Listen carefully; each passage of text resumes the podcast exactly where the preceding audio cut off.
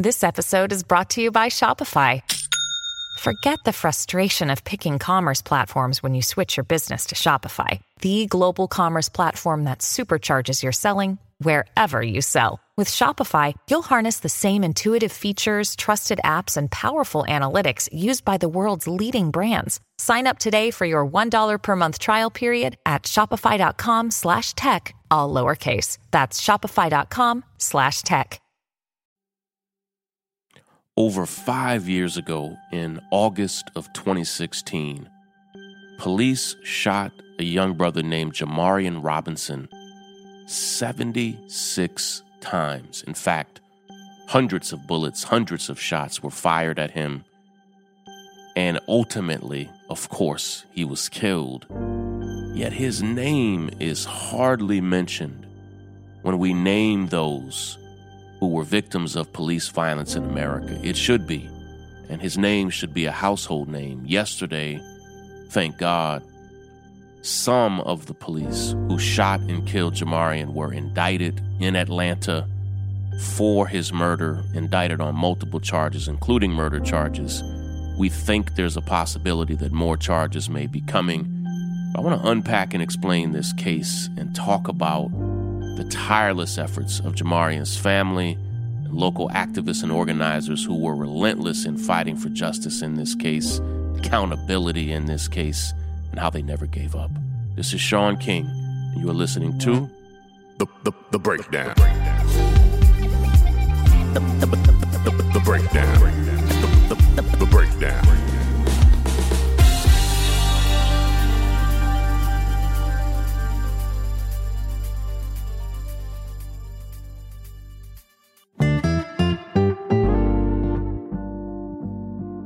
If you can hear my voice right now, you need life insurance. Listen, if anybody relies on your financial support, whether it's a child, an aging parent, or even a business partner, you need life insurance, doubly so during this time that we're living in. Policy Genius makes it easy to compare quotes from over a dozen top insurers all in one place. And you can save fifty percent or more on your life insurance by comparing quotes with them, and they have licensed experts at Policy Genius that work just for you, not the insurance companies, so you can trust them to help navigate every step of the shopping and buying experience. I have two life insurance policies. I've had them for a long time, and it gives me a tremendous peace of mind that if something were to ever happen to me, my whole family would be taken care of. That's why right now, I want you to head to policy genius dot com to get started. Policy Genius. When it comes to insurance, it's nice to get it right. Check it out. Let me know what you think. Get your life insurance policy today. The break, the breakdown. The, the, the, the, the breakdown. The, the, the, the, the breakdown. Almost every single day, I hear from a family member, often a mother, a father, uh, a sibling, uh, a child of someone who was brutally killed by police, most often shot and killed, but often tasered and killed, choked to death, sometimes in jail, in prison, uh, often out of jail or, or out of prison. And they want to know something that I have struggled to answer. Like, why isn't anybody paying attention to our case? I get it every day.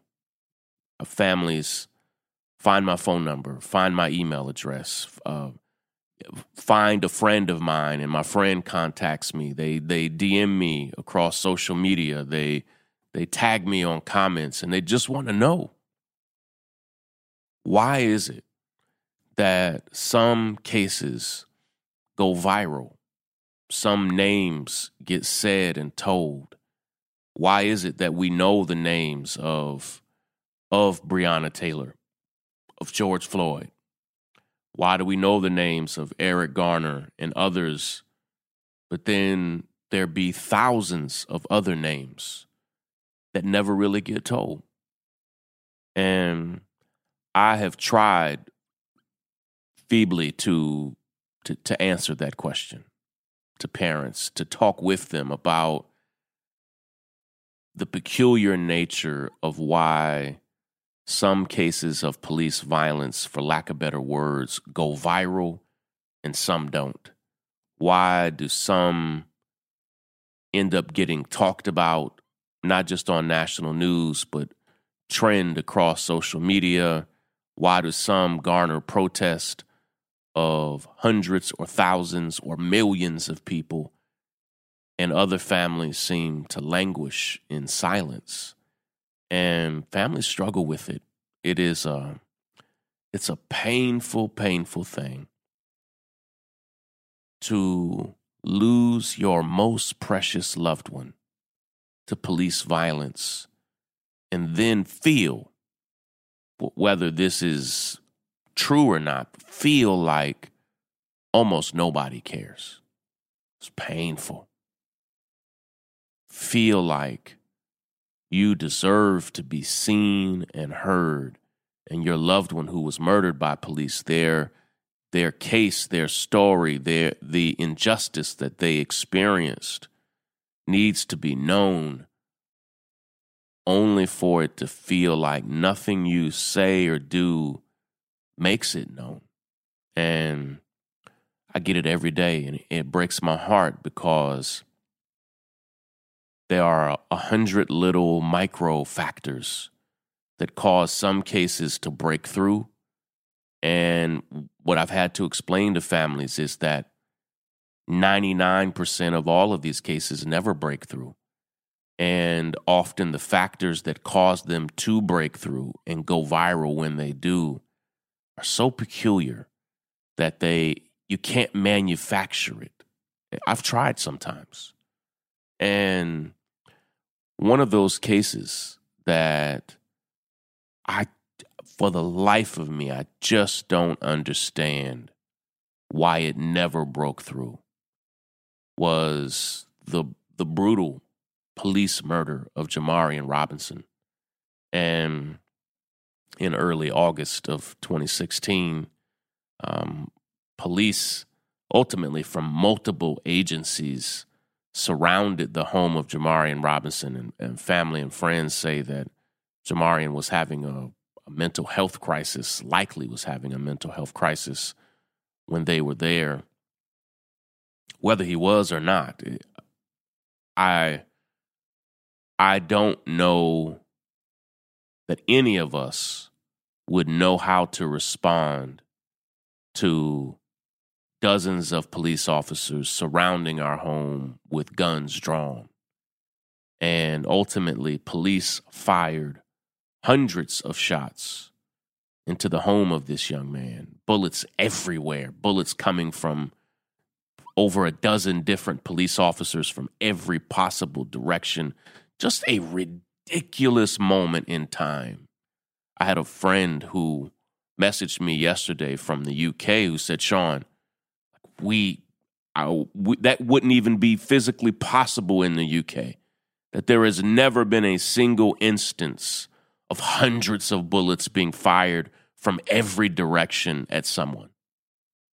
And yet it was true in this case. And Jamarion ended up with at least seventy-six bullet wounds. There's some debate over whether or not he was shot seventy-six times. One one expert said he was shot fifty-nine times, but the fifty-nine shots caused seventy-six wounds. What we know is this brother was slaughtered.